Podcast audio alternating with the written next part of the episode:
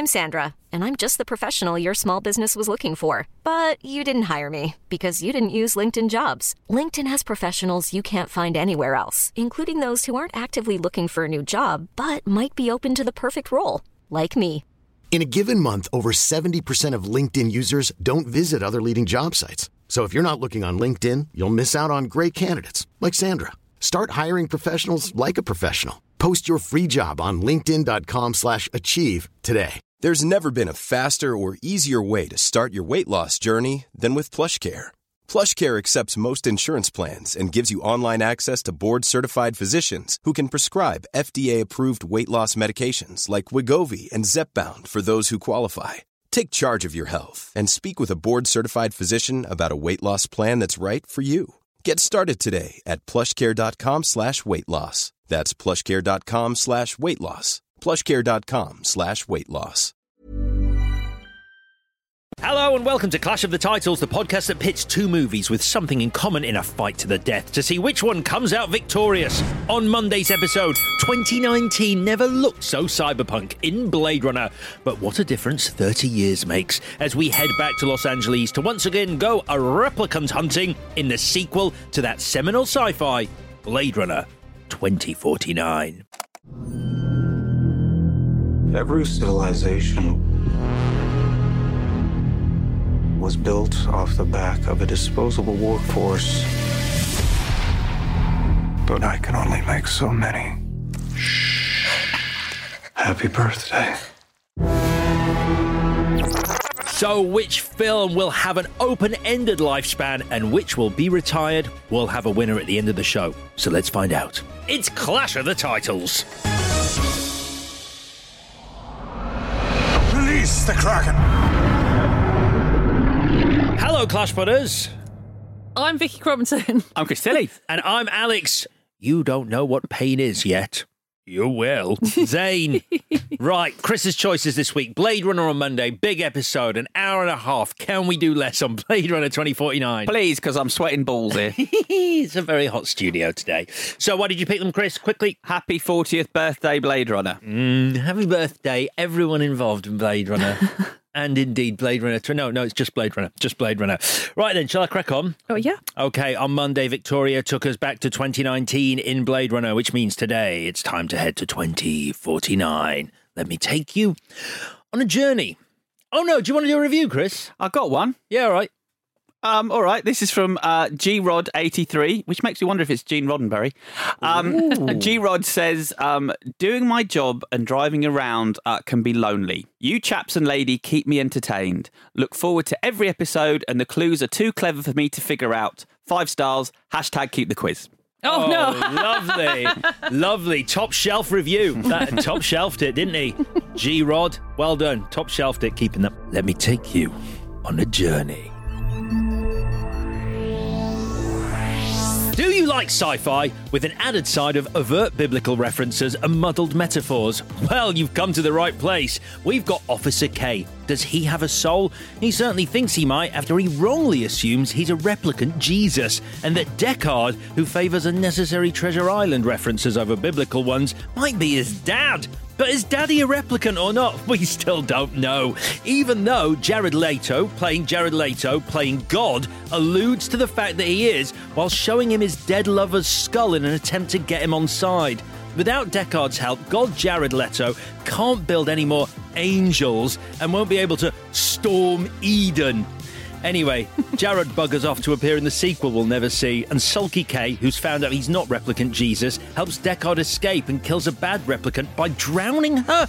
That's a design flaw. Replicants can drown. Finally, introduces Deckard to his daughter while trying not to look massively pissed off about the whole thing. then dies. The end. Ladies and gentlemen, for your consideration, Blade Runner 2049.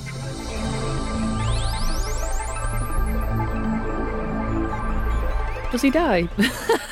Great question. Uh, screenwriter Michael Green says, How can people not know he dies? So I'm Michael Green in this role play. Yeah. You're an idiot! he look, just looks like he's having a rest. You're an idiot because his argument is they play a version of the Tears in the Rain music from Oh. Blade Runner in the background. So it's basically going, He's fucking dead, mate. To me, I he's- mean, that's that's irritating. we have jumped ahead to the end, I would say. Uh, we've broken. She did it! We've broken. We've literally broken a record for the first sentence being the last shot of the film. Um, but yeah, so I'll, talk, I'll I'll express my opinion when we get there. All right. I'll shut up. All right. But according to screenwriter Michael Green, he definitely, definitely dies at the end. And it works with the theme because he sacrificed himself for the cause uh, that he sort of found out about 20 minutes earlier about. it's, a, it's a cause everyone has to die. Really? and, I'm, and I'm not replicant Jesus. This is a bad day. Joy, I just watched Joy die for this mission because I was replicant Jesus and now I'm not. Fuck you all. And we're done. Brilliant. So, The bits. time for the verdict.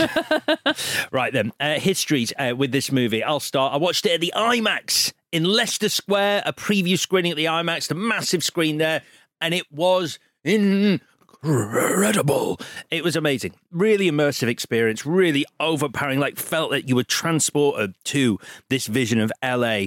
And then, a lot like what happened with Avatar, I watched it on my TV screen at home and was like, "Ah, it's not as good. It's really, really not as good at all when not watched on the biggest screen possible.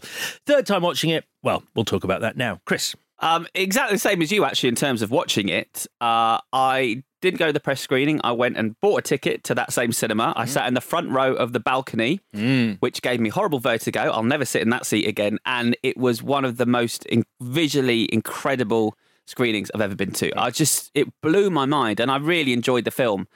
Um, but rewind a little bit, and this film is what's given me my greatest ever exclusive. So I went to interview Harrison Ford for the movie Ender's Game, and he was in London shooting Force Awakens at the time.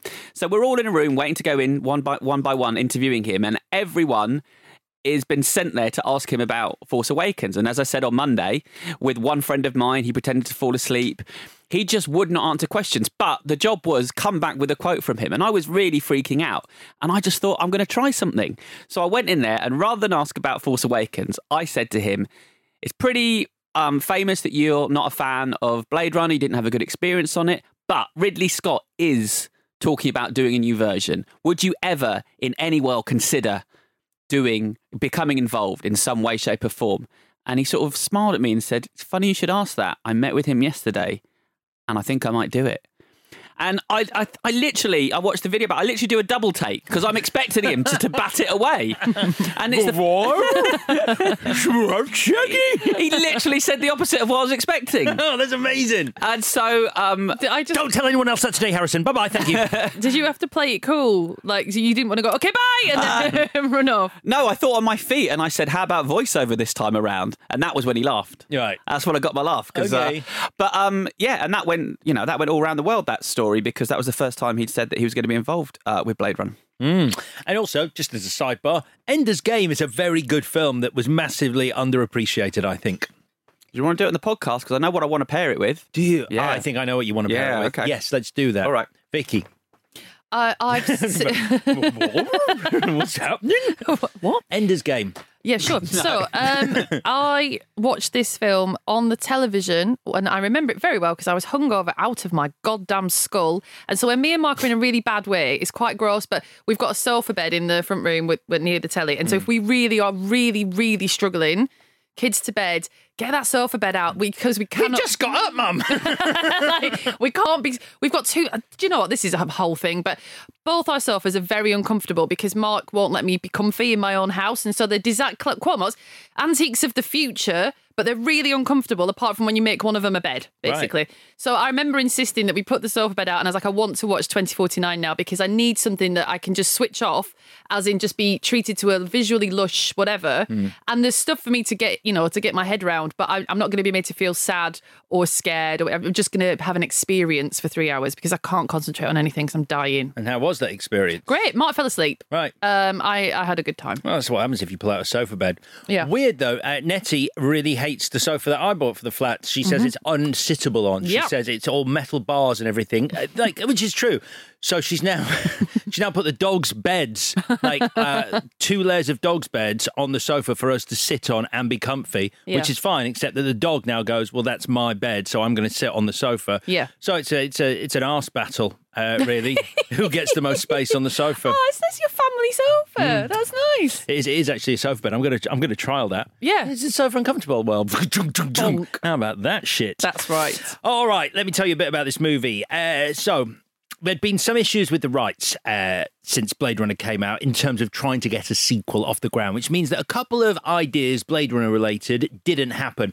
Um, the short answer about this rights issue is Bud Yorkin uh, divorced his first wife and she took 50% of the Blade Runner copyright with her. Oh, wow. I didn't So that. That's amazing. It was. Uh, I, I'm I, draw, joining the dots, although I don't think anyone said it. I don't think he wanted to make a sequel to give his ex-wife a lot Load of of money. money, yeah. So, uh, so that's why it was hard to do. Um, which means we never got uh, Scott's first sequel idea in the 2000s. He had an idea, Blade Runner sequel called Metropolis. That's all that was ever revealed about that. But it's quite interesting because I think Blade Runner, you can draw a through line between that and Fritz Lang's Metropolis. So interesting. And then later on, 2009, Scott and uh, the late Tony Scott were trying to get a web series called Purefold off the ground. Fucking web series. Well, when I was an agent, it was just the bane of my fucking life. Can you get us a web series? Can you get us because it's easy, is it? Because it's on the web. No, I can't get you a web series. I don't think Ridley's got ever too happy with the idea of a web series because in every interview, you guys, it would have played on TV as yeah, well. exactly. That's it it. would Like, have been why on do you want a web series? No one's going to watch it. Uh, so that didn't happen. Uh, we mentioned on Monday, or at least I did, the one that did happen was Soldier in 1998, Paul W.S. Anderson, uh, which David Peoples, the Blade Runner scribe, actually wrote. Uh, he calls it a sidequel, and it contains a few references to Blade Runner, but it is not in any way Blade Runner canon. But, but isn't it fa- I mean, I need to read this actually. It's famously a very good script that was turned into a very bad film. exactly. Yeah. Yeah, it is. It's. I mean, it, it's a really interesting idea, and the when you watch it, going, I'm imagining it in the Blade Runner universe. It is a better film, but it's still not very good. Yeah. right. Uh, finally, step forward Alcon Entertainment, who get the rights to Blade Runner from Bud Yorkin for $11 million. Uh, Five with and a the- half. Because the other half went to his Of wife. course, of course. Uh, with the proviso that uh, him and his new wife Cynthia are producers on the movie. I, I, I mentioned that because Cynthia keeps a diary uh, uh, throughout the making of Blade Runner 2049, which I'll be referring to. Uh, Cynthia, I don't think had produced a movie at that point, which is why Bud's ex-wife successfully sued for three hundred thousand dollars, claiming she's not a real producer, and she got them. She got that money. So I mentioned Alcon Entertainment as well. So I went to Hungary to cover this movie uh, to Korda Studios just outside Budapest. Uh, it was very cool. I got to interview Ryan Gosling uh, there, who told me absolutely fuck all about the film. it was the antithesis of Chris's Harrison Ford interview. He, like, and I was like, and I do this all the time. Just let me rant for one second. Basically, you say to someone, you go, this will not come out. What you are filming Mm. now will not come out until the film is released in cinemas. That's how we do our specials at But Sky. also, you literally sign a document saying you won't release any of this information before the film comes out. Okay. So well, you'll you'll go to jail. yeah. you'll, you'll be fined a lot of money. But you And- think and- you're giving it all that in the pub, though? That's the trouble. He's like, you can't trust Blabbermouth over there. But it's it, it happens on everything, and you just like, and so then you sort of like, I've flown to Budapest to have you give me the same answers like that I would have got, you know, a week before the re- like. It, it's just sort of like, oh, I really can't tell you about that. Oh, Or that- are you saying 75% of your work is useless? now you've put it like that. No, no, I'm, on, on, No, fi- Sky, I'm on, not. on film sets, it can be very frustrating, Right. Because it doesn't feel like everyone's on the same team. Yeah, it really does. Anyway, uh, I did get to see them shooting uh, the sequence against the seawall where he fights. Oh, uh, that's really, love. that's almost the best bit. at the end, yeah, uh, I watched him shooting that in, getting soaked by wave after wave after wave all through the night, freezing cold, and it was one of the few times I hadn't wanted to be Ryan Gosling Yeah, because he was fucking freezing. You could Yeah. see him. still beautiful. Well, we can talk about whether he was right for this movie or not as we go through it. Sound like you were considered. I mean, I did. That. You did, Didn't make it sound like that. Final two. Final two. That's all I'm saying. You know, I had a bad day. Come on, everything before that knocked him out of the water.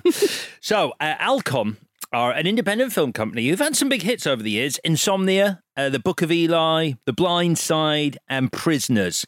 So, I met the CEO of Alcon, Andrew Kosov, um, and he says the he wasn't happy with the profits they were making on smaller films, and that's why he wanted the rights to Blade Runner. His quote is If you don't have repetitive cash flow, exciting creativity, if you don't have repetitive cash, cash flow, which is a fancy way of saying being in the sequel business, you're going to be in trouble eventually.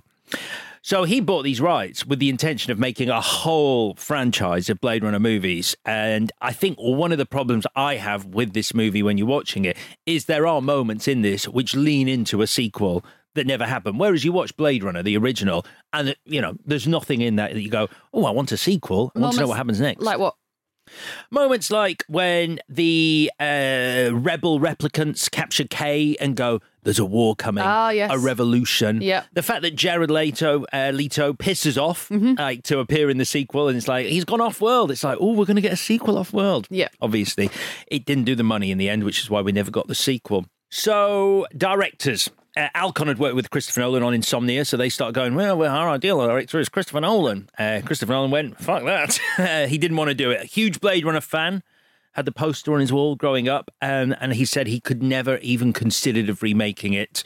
There are a lot of movies that are on such a pedestal that to try and either remake them or follow them up would be too tricky for him. Uh, but he does like this version. Uh, he says he, Dennis Villeneuve, uh, Denis Villeneuve, bravely took on a suicide mission following such a huge film that I was a fan of. But I thought he did a great job. So no Nolan, step forward. Ridley fucking Scott here.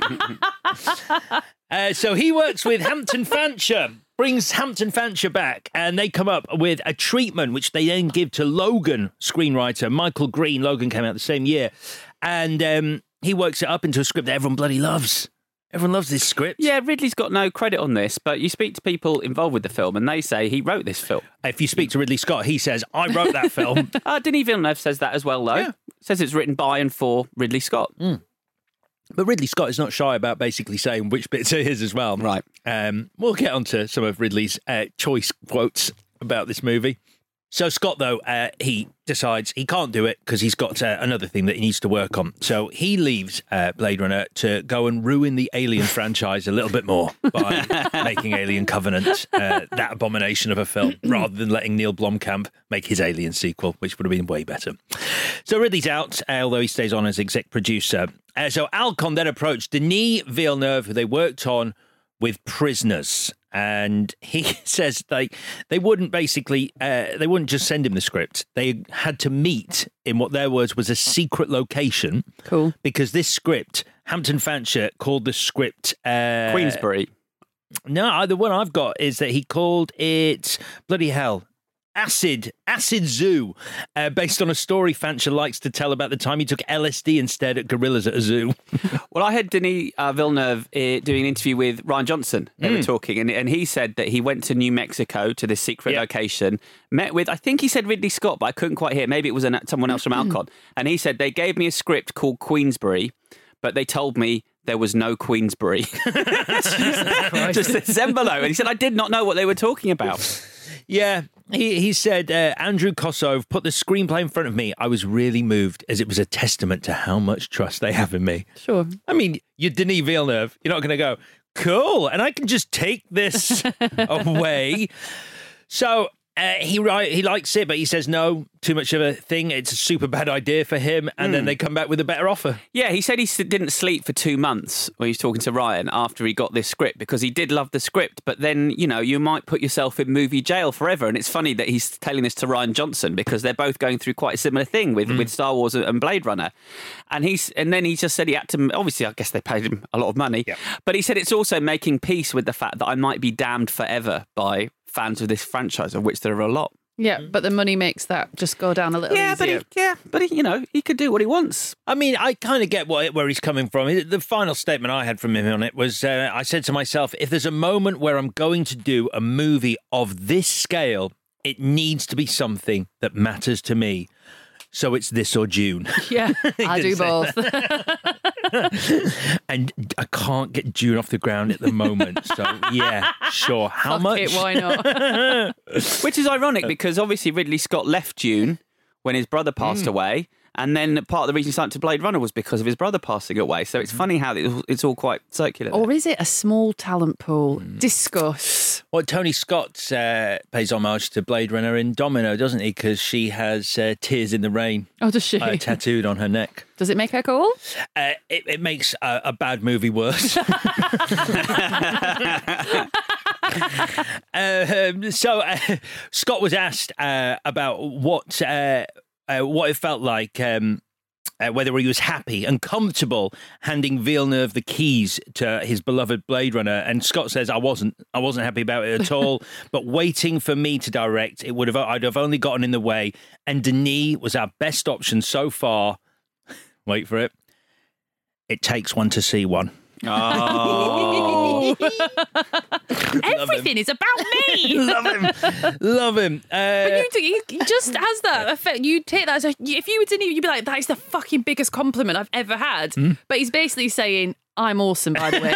Don't fuck it up. But because you have this whole persona where you cannot wring a compliment out of the man, you'd be like, well, that is that's huge for me. Yeah.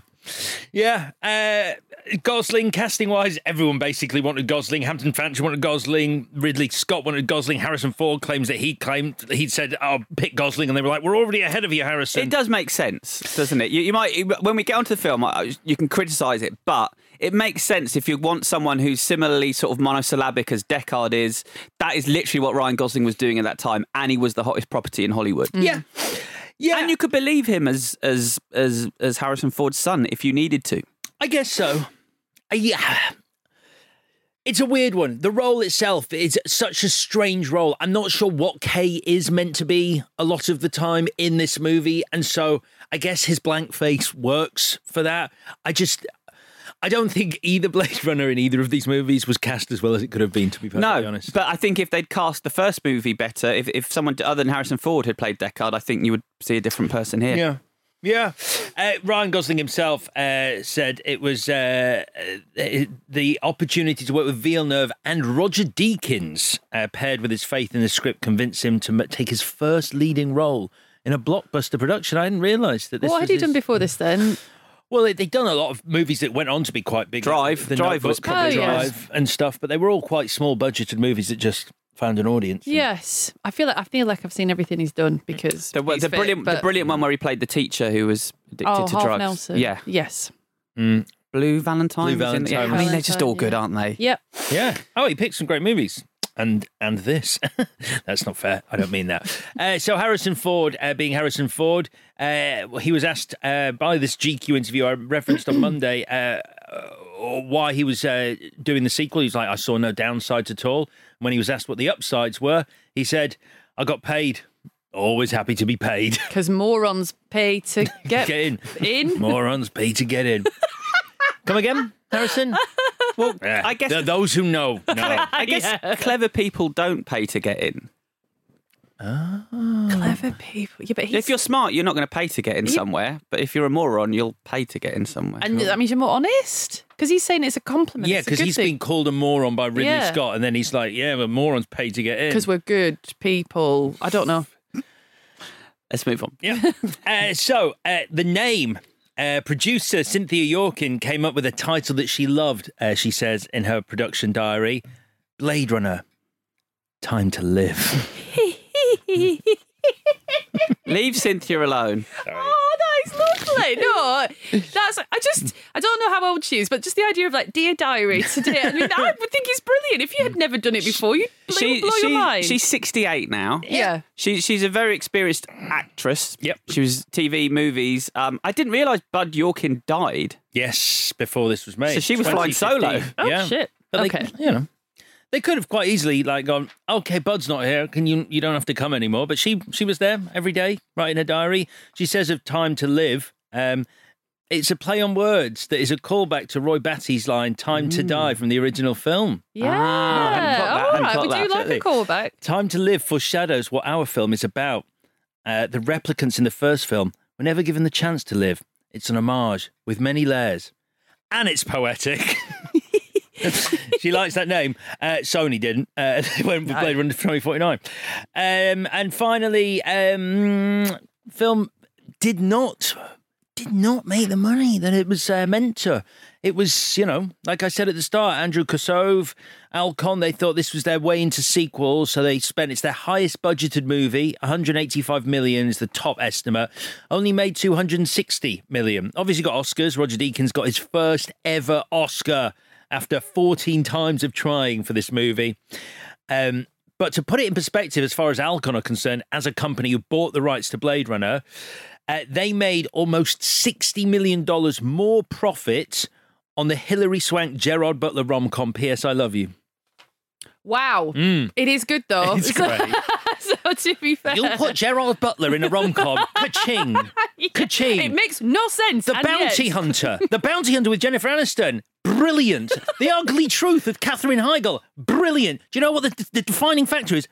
Gerard fucking Butler, mates. Get him in your rom com. They're currently making the only film they've got on the go at the moment is a Garfield movie. yeah. Yeah. But, uh, you know, there's always a Dolphin Tale 3. Uh, fingers crossed. Uh, so, uh, the final thing to talk about is did you watch the three shorts? no. Okay. Um, I'll mention the first one uh, now, uh, which is the final short chronologically, but fits nicely into starting to talk about this film. It's from 2048, Nowhere to Run. So it's set in the year 2048, and it gives a bit of backstory to Sapper Morton and how Kay has found him at the start of this movie. Basically, he saves a mother and child from being sexually assaulted by a gang of thugs while he's walking around the city.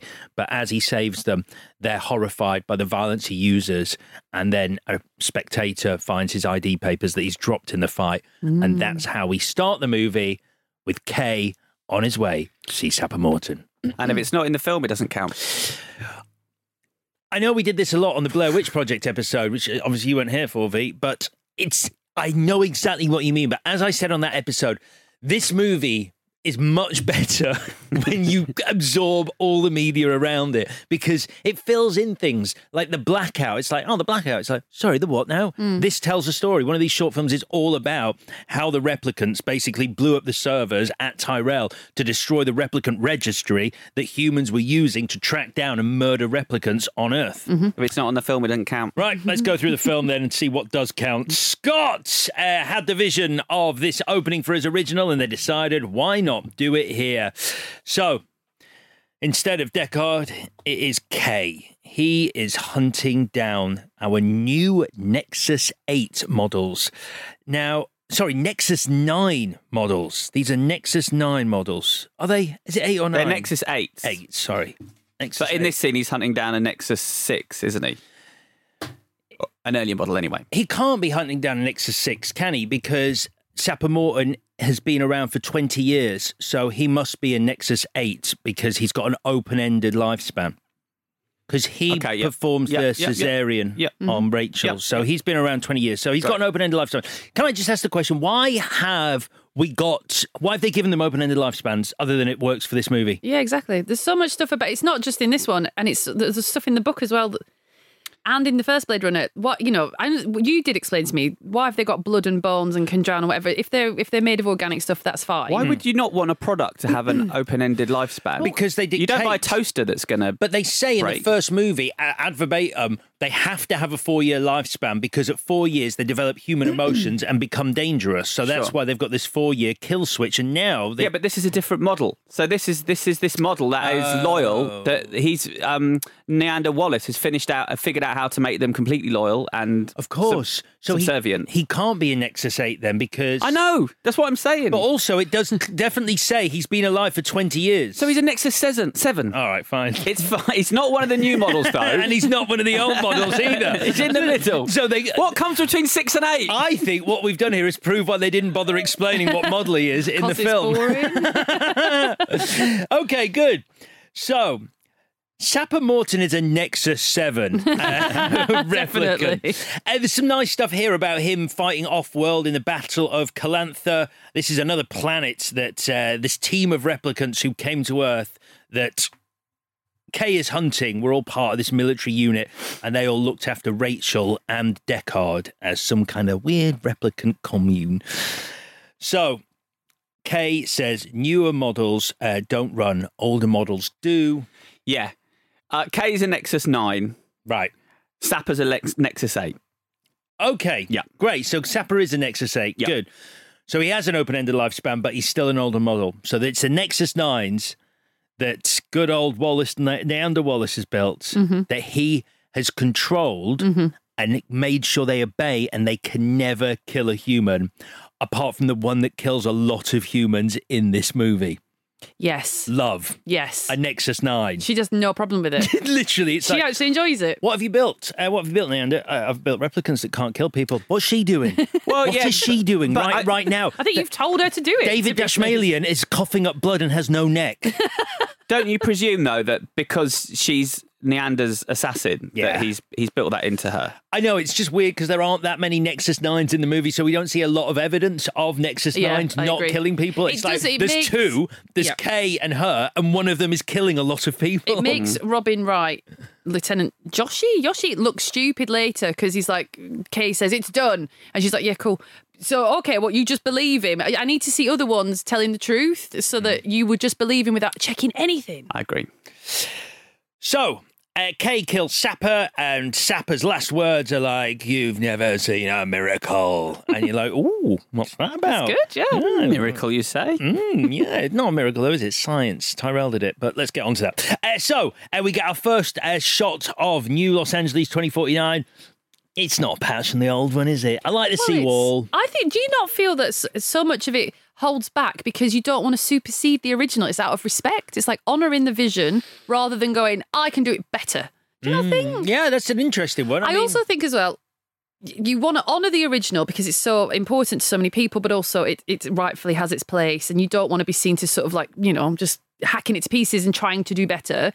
Without the vision of Philip K. Dick underneath the story, you're losing some of those like technological innovations. So it look, it, it but, but then that is right and fair for a sequel because it looks like the world of Blade Runner plus 30 years or whatever. So I, I felt sometimes it was missing like the fun thing with like the, you know, Zhora's hairdryer or the video calling or whatever. Mm-hmm. You don't get that same jolt.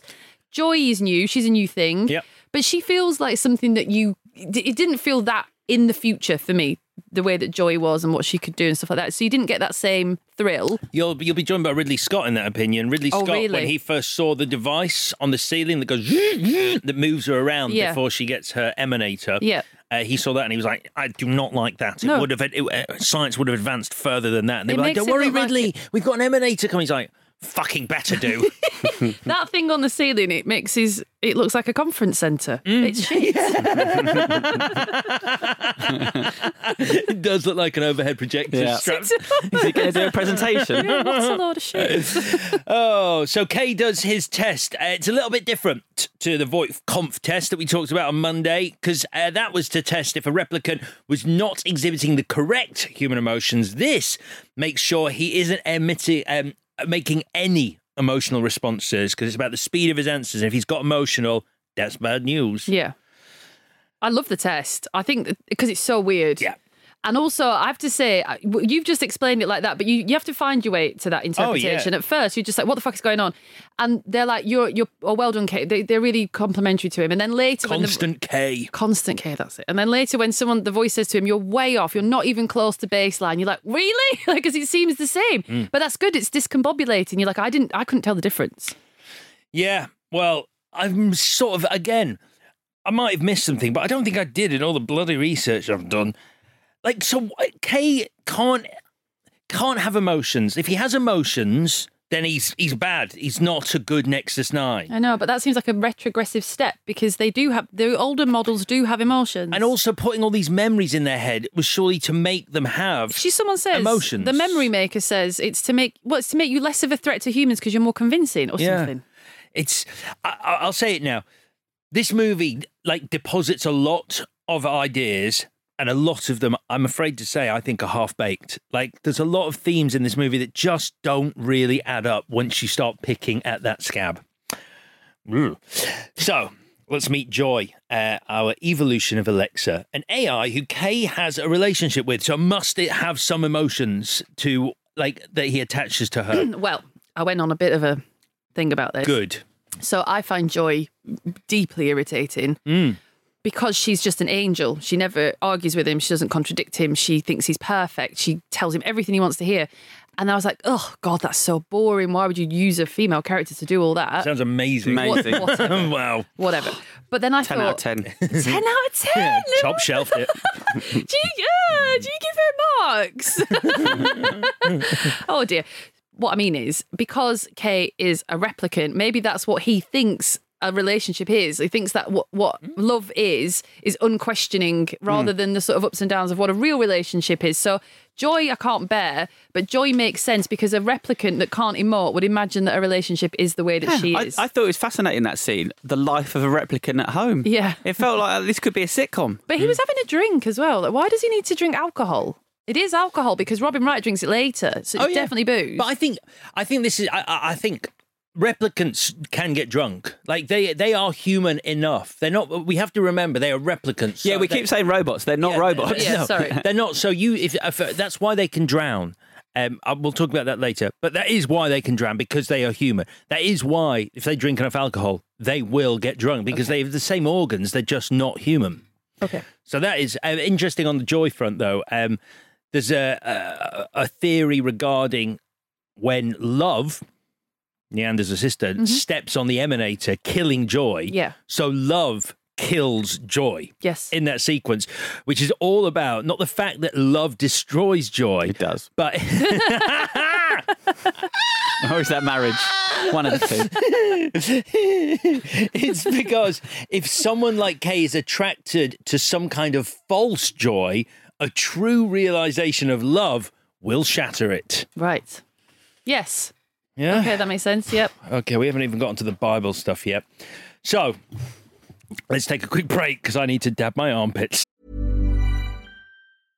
Hey, I'm Ryan Reynolds. At Mint Mobile, we like to do the opposite of what Big Wireless does. They charge you a lot, we charge you a little. So naturally, when they announced they'd be raising their prices due to inflation, we decided to deflate our prices due to not hating you.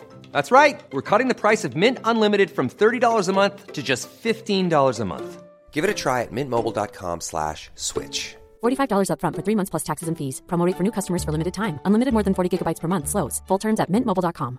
I'm Sandra, and I'm just the professional your small business was looking for. But you didn't hire me because you didn't use LinkedIn jobs. LinkedIn has professionals you can't find anywhere else, including those who aren't actively looking for a new job but might be open to the perfect role, like me. In a given month, over 70% of LinkedIn users don't visit other leading job sites. So if you're not looking on LinkedIn, you'll miss out on great candidates like Sandra.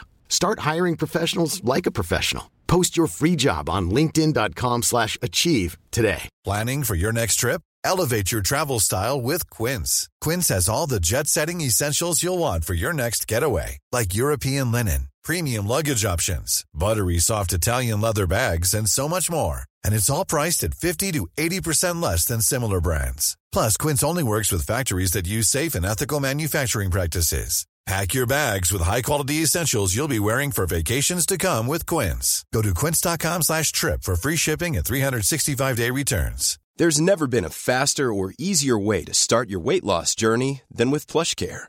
PlushCare accepts most insurance plans and gives you online access to board-certified physicians who can prescribe FDA-approved weight loss medications like Wegovy and Zepbound for those who qualify. Take charge of your health and speak with a board-certified physician about a weight loss plan that's right for you. Get started today at plushcare.com slash weight loss. That's plushcare.com slash weight loss. plushcare.com slash weight loss.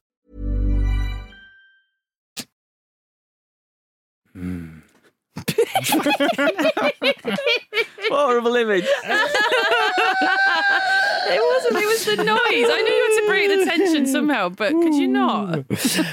Right then, so.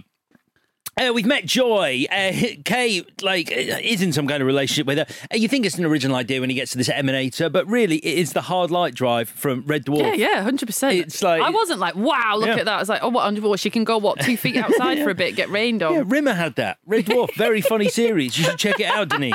But also, isn't it a glimpse into where uh, sex work or pornography is going, or might already be there? Yeah, for sure. I mean, I think it is already there. I think this is what we were talking about on Monday. Yeah. There are dolls that go, yes, please, I'd love that. Thank you, big guy, or whatever. I don't So know. I believe. Because it's not a good presentation of women in this film all over the place, really. But is it just uh, holding up a mirror to where our world is at and where it's going? Oh, I hope not, Chris. Oh, well, this- Oh, that's depressing. do you want to talk about it now, the representation of women in this movie? Uh, yeah. Are you going to hide behind a quote of a woman? Uh, I'm going to hide. Good work. What do you? But what do you? Are you fucking kidding me? I'm hiding behind three different quotes uh, from three different women. I am an ally. Watch me read. Uh, no, Denis Villeneuve. Let's start with Denis Villeneuve uh, before I, I show just how much I am an ally. Uh, Denis Villeneuve says uh, Are you starting with a man, just to be clear? the most important person. right. Okay. Yeah. He is the boss. I'm sorry. Denis, He Denis. di- he directed the film. Uh, that's why, not because he's more important, because of his penis. Um,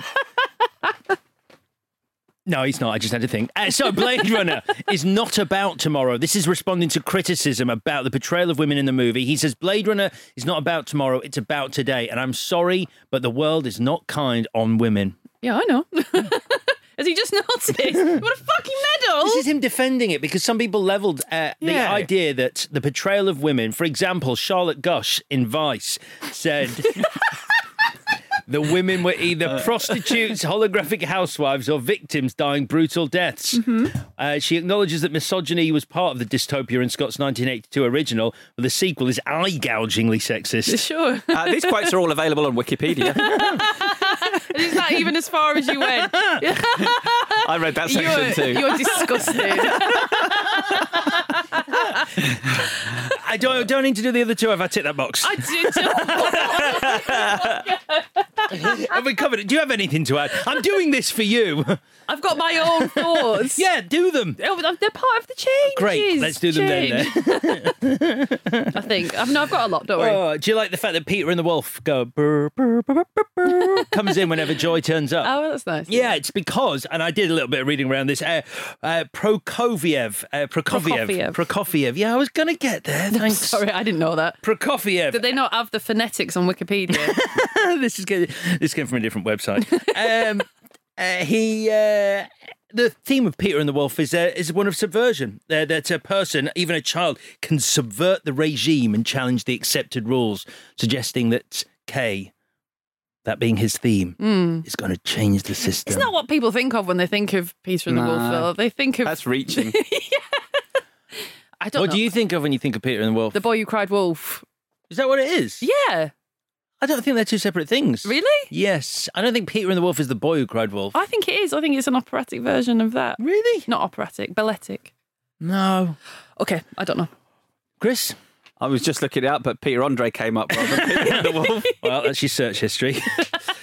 right then. Uh, so let's talk about the fact that a replicant gave birth. Yes. So the bones that Kay finds under the tree in Sapper's yard are of a woman who's given birth. But look, look, the serial number, it's a replicant. This could break everything, says Madam or Lieutenant Yoshi. Who never gets called that, I don't think, in the movie. I know, I had to read that. yeah, Yeah, she's just called Madam by Kay. Madam. yeah. Uh, so she's like, get on top of this because fucking hell, mate. If this gets out, we've got a war on our hands. I do. I both love and hate the dialogue. She's like, "Kay, you don't realise this breaks the world." Yeah. hate it Hated because that. it's so dramatic and silly. But like works. it because it's dramatic and silly.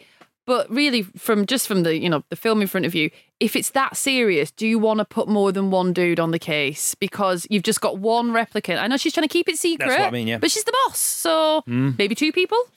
Yeah, I guess so. I don't know how many replicants are actually working there. I don't really understand Kay's relationship because he gets called a skin job, so he's hated by the other humans. Yeah. But there's a bit later on when he fails. You mentioned it. The uh, test that he does, he's way off his baseline, and she's like, "I can, I can help you get out of the police station alive." Yeah. You're Mm. Like, "What do you mean? Help me get out of here alive?" Yeah, I, I wondered that. What's out there? What have you told people? Yeah. A lot. That's I why. assumed it was when a replicant is off baseline, it's like you will be exterminated because you could kill all the humans. So, because the person taking the test is probably gossiping about it in the cafeteria at that Yeah, point, something like everyone's going to know. Hmm. Okay, so go kill this thing, get rid of everything, erase everything is Madam's idea. Good idea. Except Kay has never retired anything with a soul.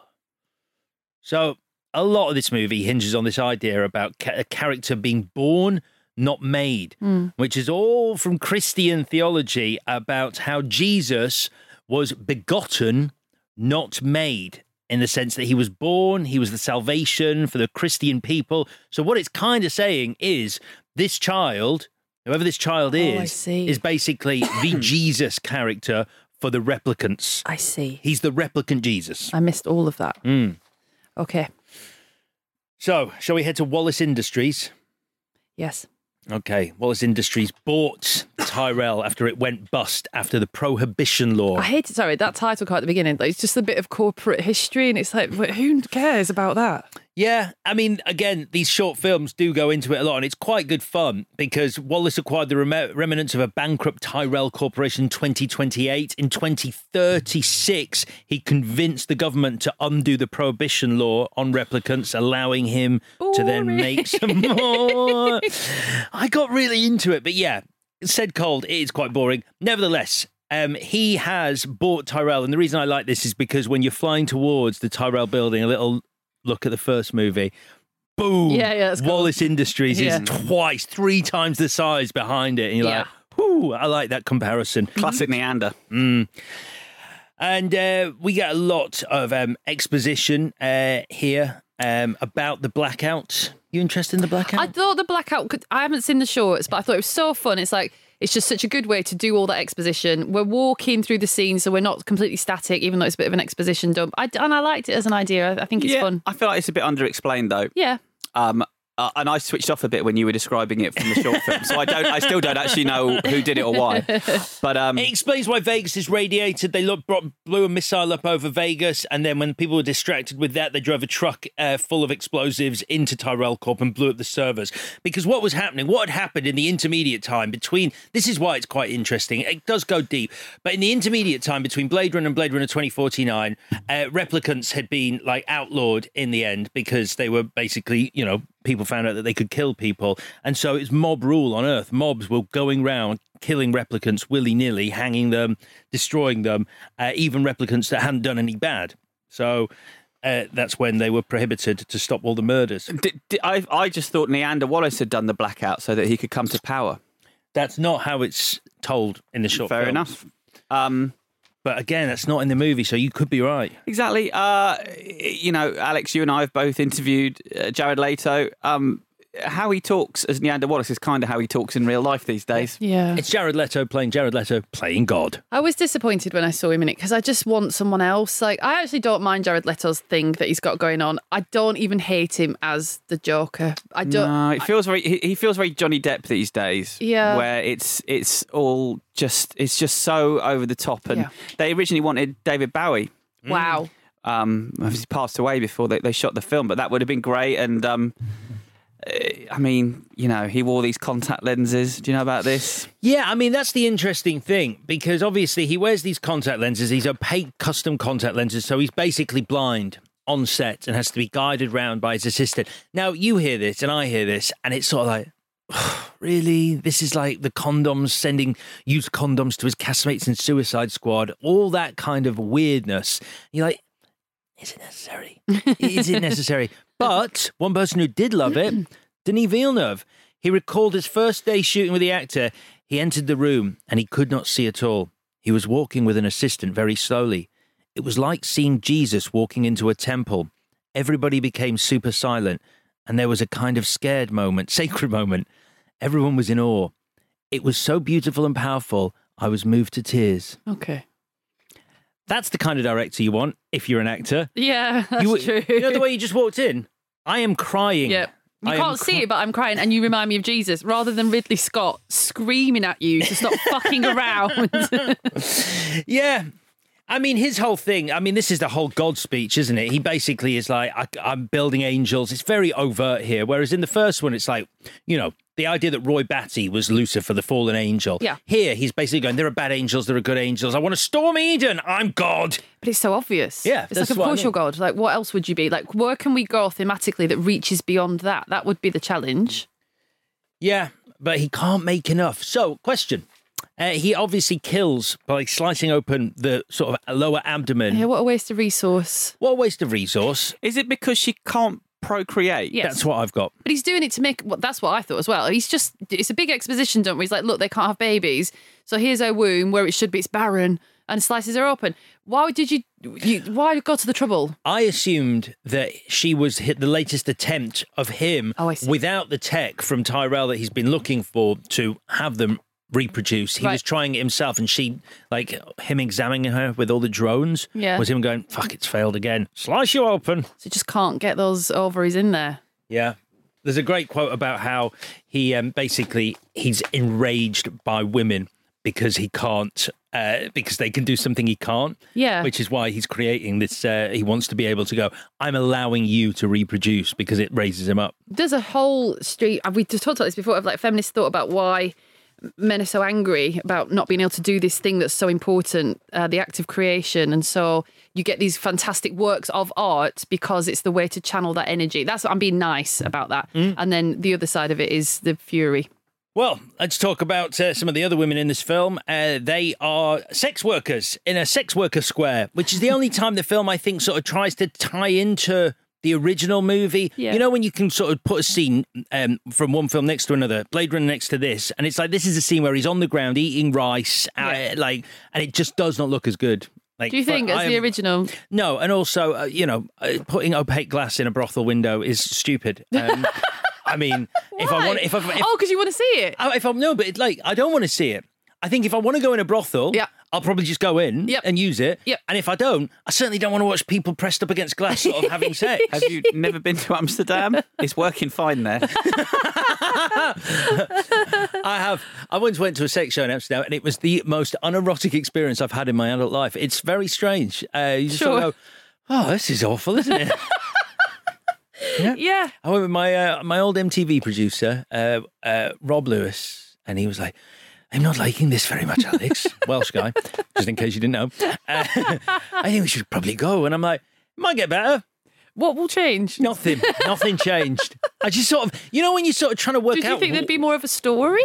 I wondered why people went to them at all. You're like, why do these exist? Like, who finds this sexy? Because I'd, I'd argue that I find the same thing sexy as the next man. And yet there were men in there going, bloody great, this isn't it? Like, but why? It looks, maybe it's because they exercise and I don't exercise. And it was so vigorous, the lovemaking. I was like, bloody hell, I'm knackered. Yeah, it just felt inadequate. That's not what you pay for, is it? No.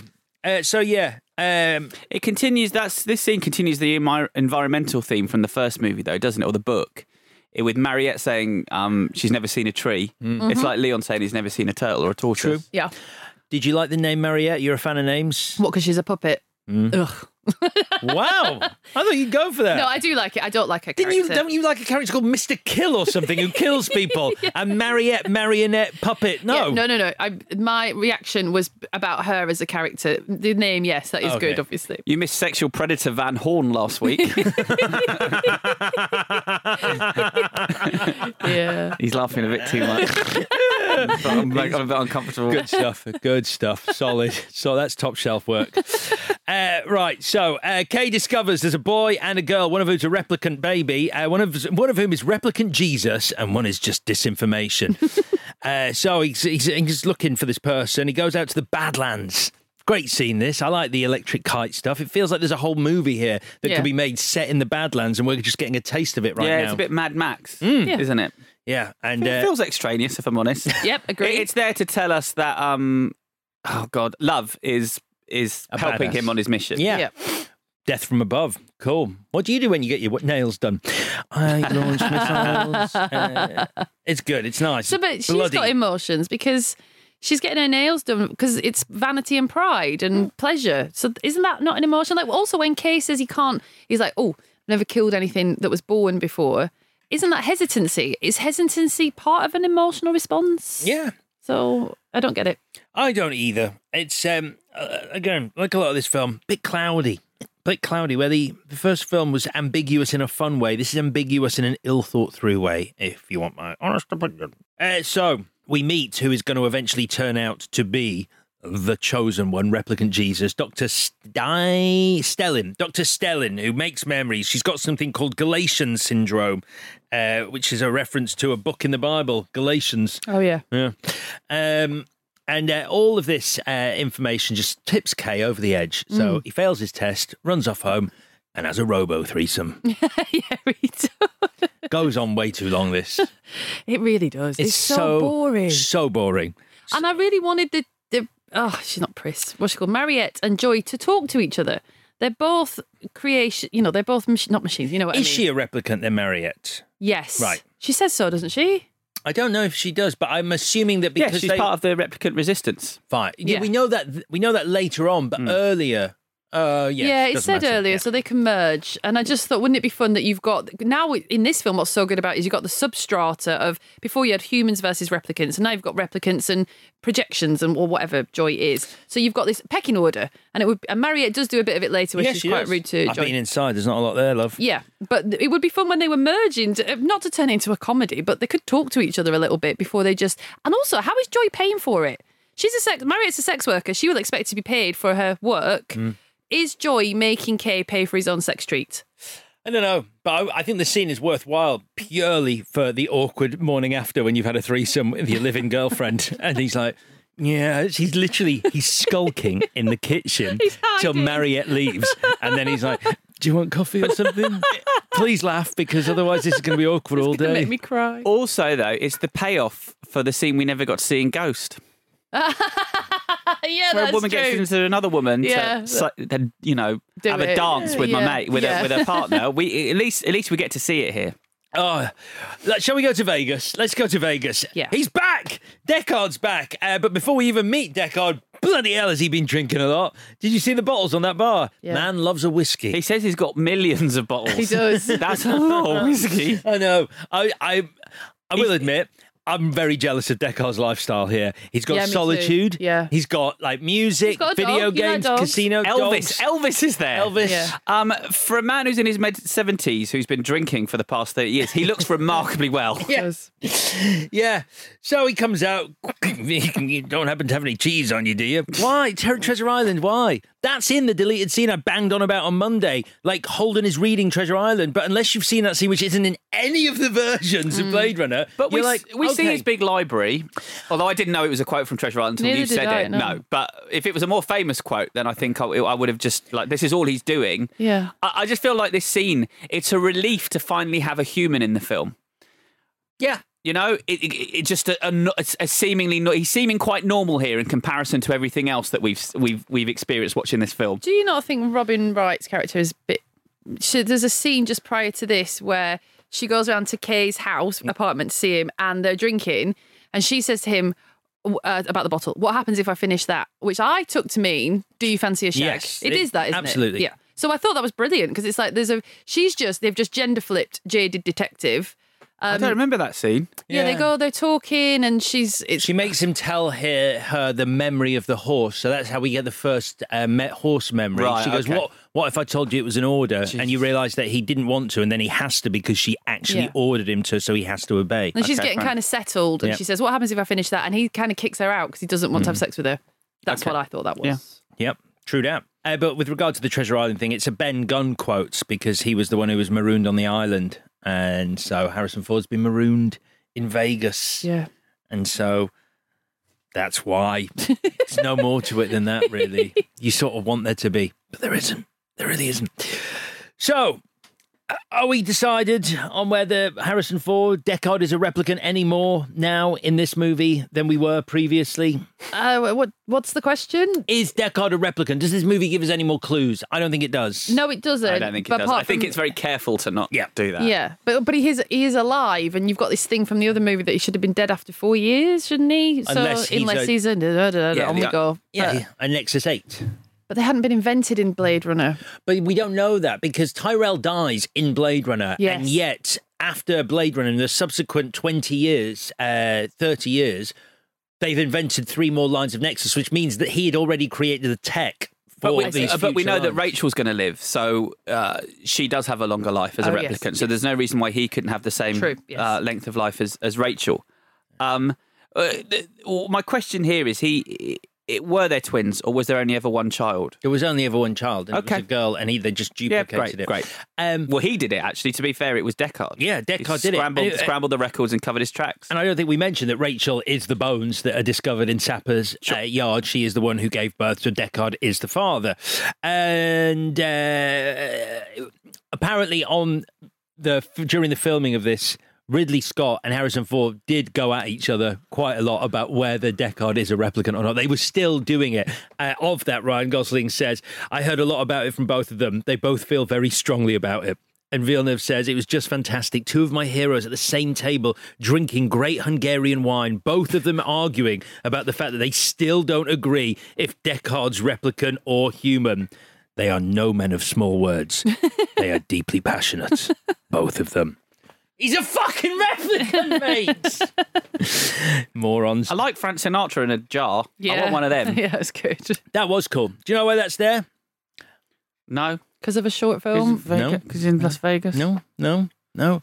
Uh, let me turn once again to the production diary of Cynthia Yorkin. Yes, please. Uh, Cynthia Yorkin uh, says um, producer Andrew Kosove wanted to get Sinatra into 2049 as a homage to my late husband, Bud, who directed Sinatra in his first film, Oh. Come Blow Your Horn. she says, Bud used to tell a story of how Sinatra told him they would work well together as long as Bud understood that they would need to stop filming every day at 5 p.m. for cocktails. Quite right. As Damn long as. Bud understood, we'd do it my way. Bud agreed, and they remained friends for a very long time. I mean, he really did do it his way. He did. Uh, so here's my problem with this scene uh, because obviously um, Love has tracked Kay down. She's attacking him. Uh, there's an explosion. Kay, Deckard, and the dog Yeah. are thrown across the room. None of them are moving. Now, uh, this isn't just me being my like, love animals, I hope the animal's okay. I genuinely think you can never underestimate an audience's concern when a lovely animal that has been friendly, if it survives or not. And this film totally ruins Joy's exit. Arguably, Joy dying. We don't really care anyway because it's not. It's, couldn't care less. No, totally underdeveloped. Totally like you know, I love you. Pfft, Gone. I didn't care. Didn't shed a tear. But unfortunately, they put that right in the middle of the dog being could be dead Mm-hmm. and then the dog reappearing. And so any viewer who cares about dogs is watching that going, I don't really care about Joy. Is the dog okay? Yeah. And sure enough, the dog's okay. I don't think that's just me. I genuinely think it's a real thing. I think you've got to be very wary about people and their passion for whether animals survive things like explosions. Grow anyway, up, grow up. Come on. oh wow! Okay. now you found an ally. I just, if I'd said that to you, fucking mental. I'm just shocked. I've never seen him like this. I don't know what's happened. I'm so hot. I know it's hot. I know it's hot. I'm so hot. Grow up, dog owners, babies, you stupid dogs. Not not a real dog. and it literally might not be a real It dog. might, it might not be a real dog. They even say it might be a replica. Yeah, he doesn't know. Ask him. I can't ask him. He's a fucking dog. Shut up, Deckard. Uh, right, then we get loads more exposition where he t- uh, Kay is, wakes up in the rebel base and they're like, "Hey, cool, great you're here. Um, listen, uh, so we're all here. We've got a revolution coming in the sequel you'll never see. Great, great, great, great, great. And uh, we need to protect her." And Kay's like, "Her? What? oh, I think he's really good. It's so sad." Yeah, your heart breaks for Yeah. him. But bear in mind, I know there was a lot of flack about Ryan Gosling and his immovable face and all the rest of it. But even though his face barely changes throughout the whole thing, you are so heartbroken for him mm. because he has made you feel feelings for him. Yeah. he's. I think he's brilliant. I He think it's is. the flickerest of a tiny flicker of emotion.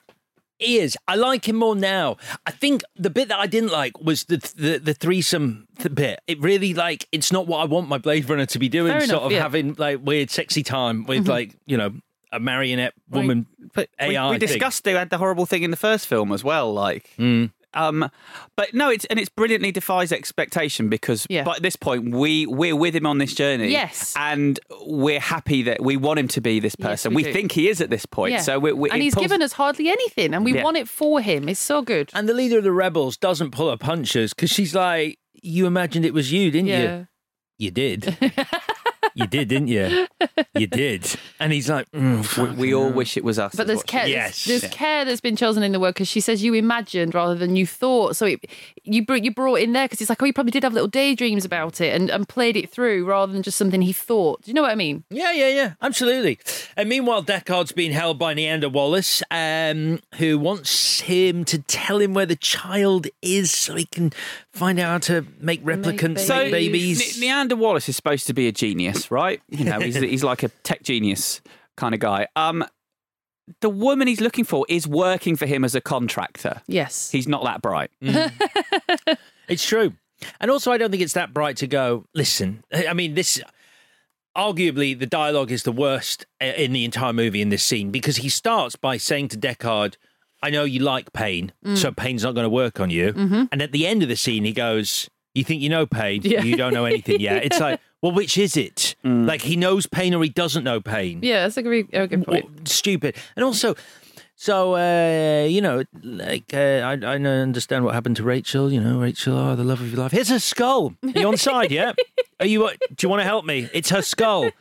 I mean, I know it nicely leads into bringing her out. I think talk about the visual effects, which obviously it won an Oscar for. That's incredible. Yeah, it is. It is amazing. Sean Young being there in the movie. Um, and so then we get our final fight. Um, Deckard's being taken off world, but oh no, Ryan Gosling's in a real sulk now because he's not the one, and um, Trinity doesn't love him or does. We don't know. And uh, so we have the big fight. Um, and It's funny though you make that Matrix reference. I also feel like so much of this plot is similar to um, Children of Men, where this pregnancy is the thing that changes everything. And Yeah. you've got two sides battling. It, it tells that same story, but in a slightly more interesting way. Children of Men does. Yes. Agreed. Uh, so, yeah, this is the first scene I watched film, which is a shame because it looks quite spectacular, the seawall in this, and there's a lot of green screen in Hungary Okay. in the back lot. Um, but. Uh, yeah, I, I feel a bit sorry for uh, Sylvia Hoeks here, who plays Love, uh, because there was a big dialogue scene with her and Harrison Ford in the limo being taken off world, where they have a massive conversation about replicants and human, more human than human. And Harrison Ford went, I don't like the dialogue. and so. um, got rid of her moment. Which is fine if you're Harrison Ford, because you're Harrison Ford, but that was going to be her moment Yeah. to have a bit of less ass kicking and more chatty. Yeah. And, um, and so it's reduced to him going, Where are we going? Home. And that's all she gets to say. which is handy Mm. because also Niander was- lives in this massive pyramid thing, whatever tower. And I I read the scene as him saying, "You will know pain with this stuff we've got in a different place." But like, why not here? Like, why have you not got your bits? it's so weirdly convenient Yeah, for, for, for, for the climax. I liked Love's death for her. I- I think it's a shame she doesn't get a big speech. She gets to say, "I'm the best one," which I think is good. Because Niander tells her at the start, doesn't he? He goes, You're the best one. Yeah. So she's just parroting her creator's words. But also pride. Oh yeah, you're right. Pride as well. But also her death is brilliant when you've just watched Rutger Hauer die because her death is really pedestrian. All she can see is this little bit of water and a face, or not just the outline of a face, and it is not a Tannhauser Gate moment, and No. that's that's brilliant. because- Yeah, That's true. Strangled and then drowned. yeah, and you can't see. All you can see is the last thing you'll ever see is just nothing. It's just a mm. nothingness. That's true. And now you understand why she can drown. You figured it out over the course of this hour, didn't you?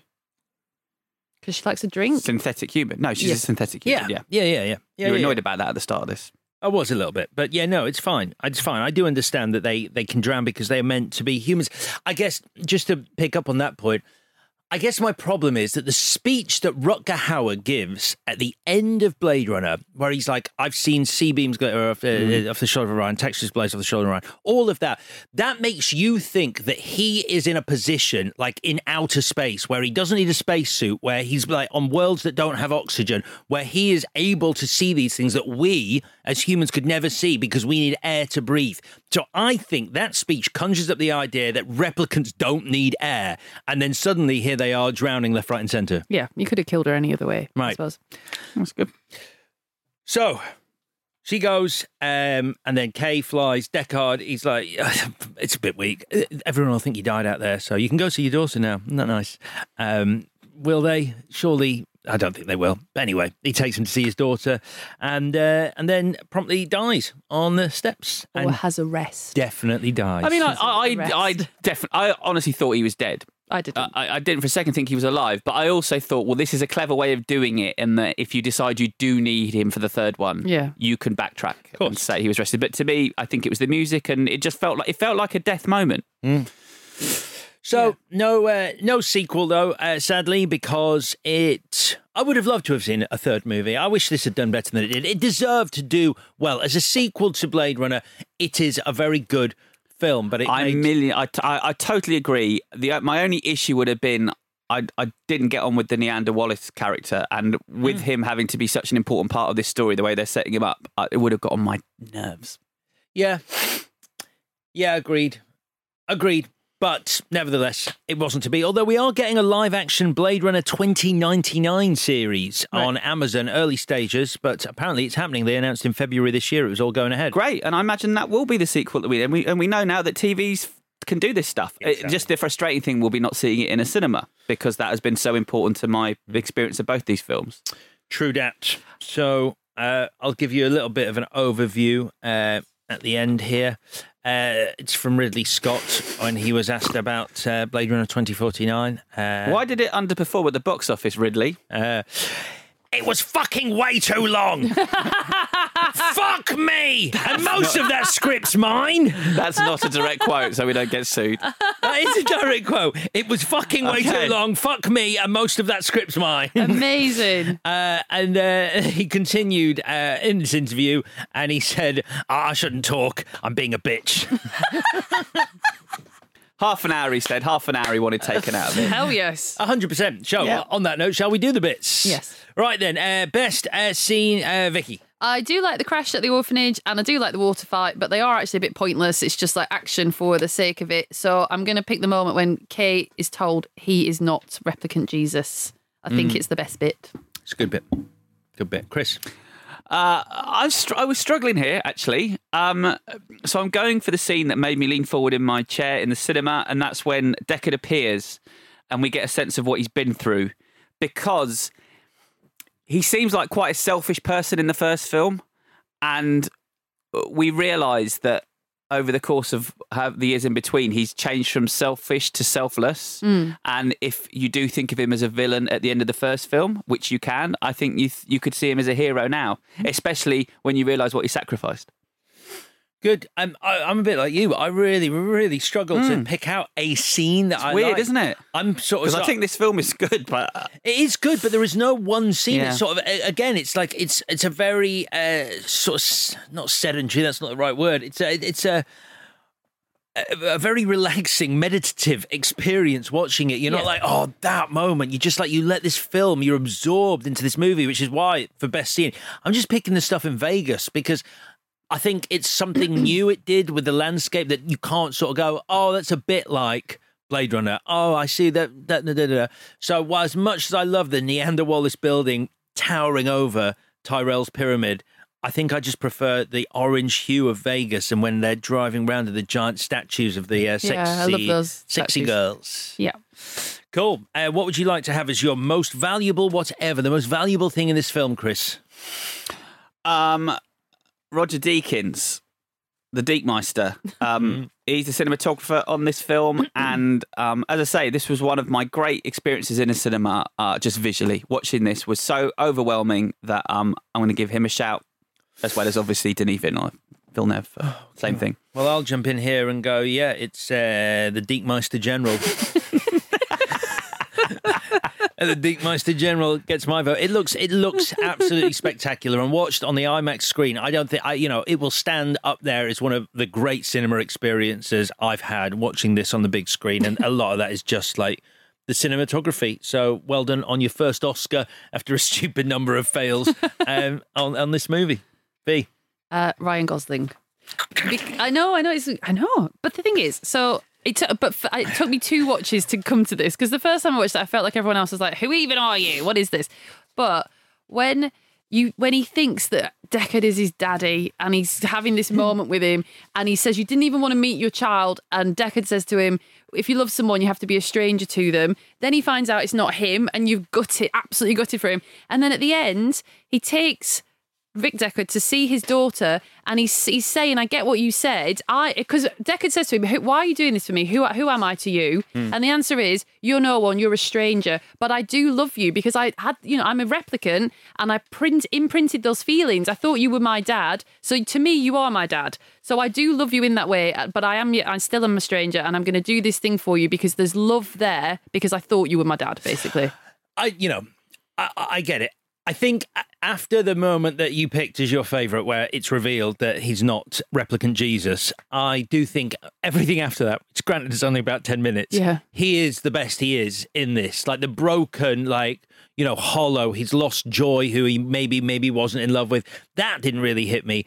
But his state after that, this almost zombified sort of like, Yeah. you know, the sulk, the way he looks at Harrison Ford when he sort of brought him to his daughter, and it's sort of like everything he was fighting for and he thought, and everything like he sacrificed, Yeah. you know, just for this moment. That's why I thought he didn't die because I thought it's sadder if he's lying down to have a rest and then the pain and the weight of just carrying on doing the same shit that you've always been doing, knowing that you're not special, Mm. is sadder than a noble death.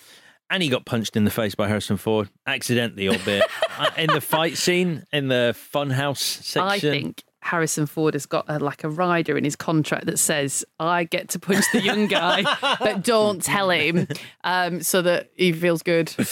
Right then, final. What would you change, Victoria? If you could change anything about this film, what would it be? So if, if you've got Joy, who's an angel, you cannot have Mariette be tart with a heart. You have to do better than that. So you can't just gender flip jaded detective and go, that's a pass. We we're great about women because look, she's just like a man. you can't. It's not enough. Um. So yeah, I I think Mar- Mariette is like well, she's like what a sex worker activist person. Like there's so much going on there. So Her cover is a sex worker, Yeah, but she's really undercover, she's a isn't she? rebel. Yeah. Okay, but she does undertake sex work as well, so she's got to do that. We that. only see her undertake the one sex work job with Kay, which is to plant the bug on him. Sure, So who okay. knows? I mean, yeah, but there's there's something there. That's her first job. How does she feel about that? Like, w- is that okay? Is that a big deal? Is True. it not a big deal? Mm. How did she get involved in the resistance? All the rest of it. Like, you, I don't know. You can't just. You can have a trope if it's Joy, who I don't like. You can't have two and think that's all right. And I didn't know that quote from Denis Villeneuve about, well, you know, I'm sorry, but society is broken. If you're you you're a storyteller. You have a you have the opportunity to tell something better, and it's set in the fucking future. You can do what you want. We didn't mention that Joy sequence, but it's worth touching on when he's found out that he's not the chosen one and Joy's dead and he's walking back and the giant pink hologram bends Yeah. down. And at the point where she says to him, you're, you, you, you're my Joe or you, you're a real Joe or something and uses the name that his Joy gave to him. Yeah. Is that basically saying anything Joy said was utter nonsense? Yes. There was no love there. Yeah. So Yeah. it's doubly depressing. Yeah, they Yeah. call every they call every guy Joe. Yeah. Jeez. So it's it's only a little thing, but it's just um, you, I I would just develop Mariette a bit more because it just feels like a bit of a shame. Mm. And you've got a long time. There's so much extra stuff going on here. Chris? For MVW, uh, either Monday or today, did anyone pick Ridley Scott? No. Oh. we're Uh, too yes. Yeah, I picked him as part As of my part- oh big yeah, you, you had Yeah. about ten people. Okay, just check it. Um, my change is is is uh, I need to be rid of Niander Wallace. Um, and I think that character should be either someone related to Tyrell, um, like a, a son or a grandson with this dream that he's passed on, or even maybe a creation of Tyrell's that he didn't quite finish um, before he died. Someone with maybe extra intelligence. Um, it just needs to give the story some kind of emotional resonance because, as it stands, I have no sense of who Niander Wallace is, and it, so it just means nothing. He's essentially the villain of this piece, and he's just nothing to me. So I think it, it would. I think if it if it draw the two films closer, I think it would be more interesting.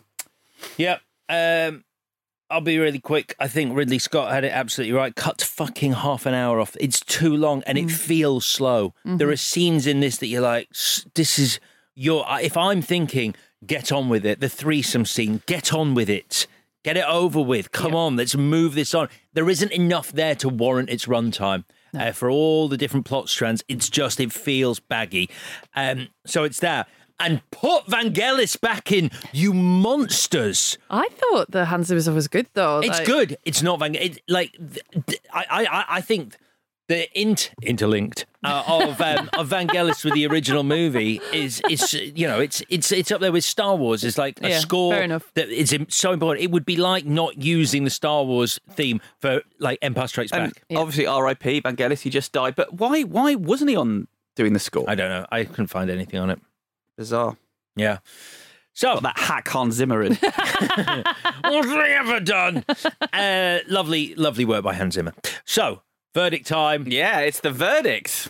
You want answers? I think I'm entitled. You want answers? I want the truth. Uh, I feel like I might know where this is going. Vicky, do you want to go first? Sure. So I actually do. I think 2049 does function. There's wait, what am I saying?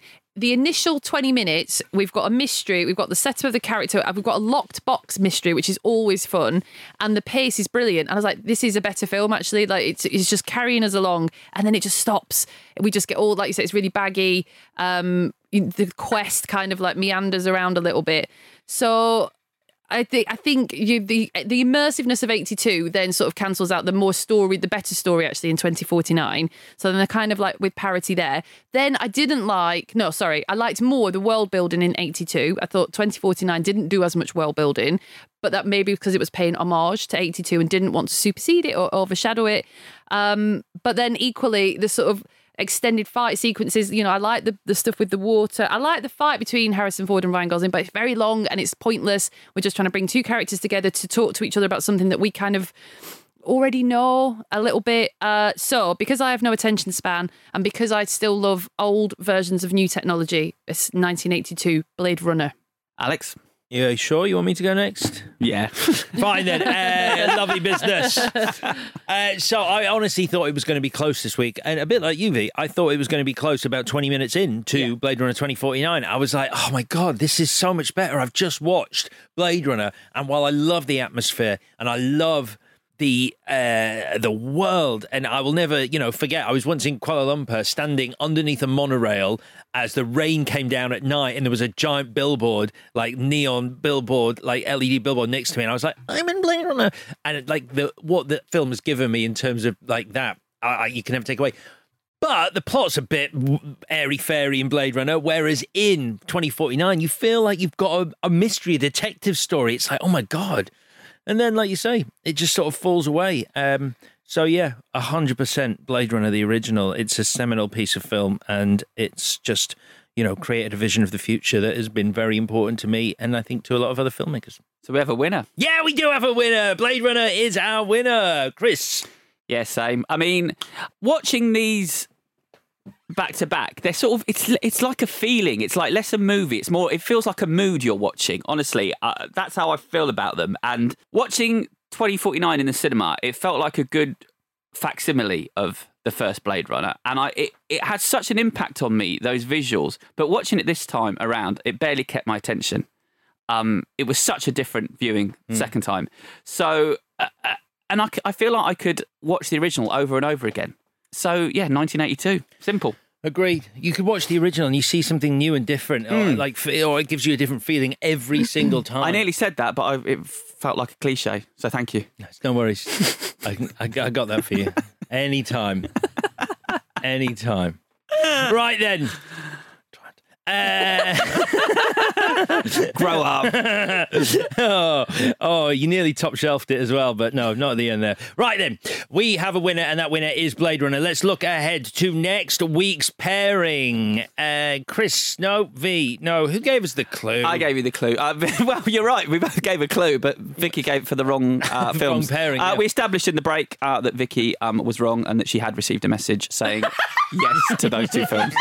Just in I'm case. sorry, I said yes. Just, true. just Show in me case. the you- message where I say just, yes. just in case you, were bothered about you it. You say yes, I fully understand that. I'll write a clue for the correct films.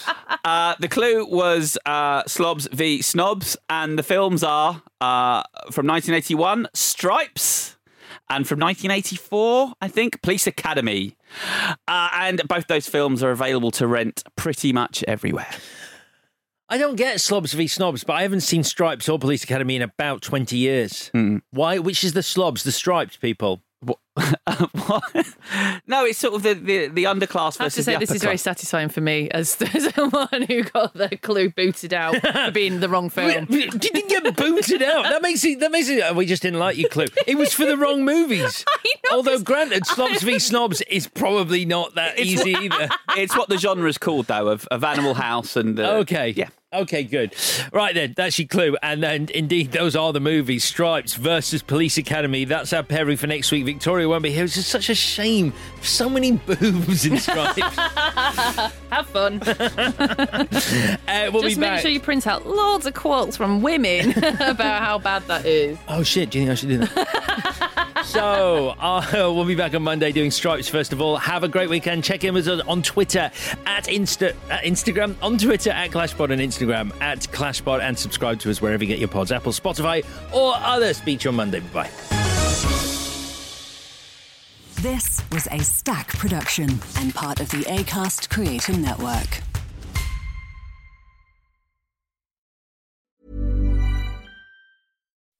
When you make decisions for your company, you look for the no brainers. If you have a lot of mailing to do, stamps.com is the ultimate no brainer. Use the stamps.com mobile app to mail everything you need to keep your business running with up to 89% off USPS and UPS. Make the same no brainer decision as over 1 million other businesses with stamps.com. Use code PROGRAM for a special offer. That's stamps.com code PROGRAM.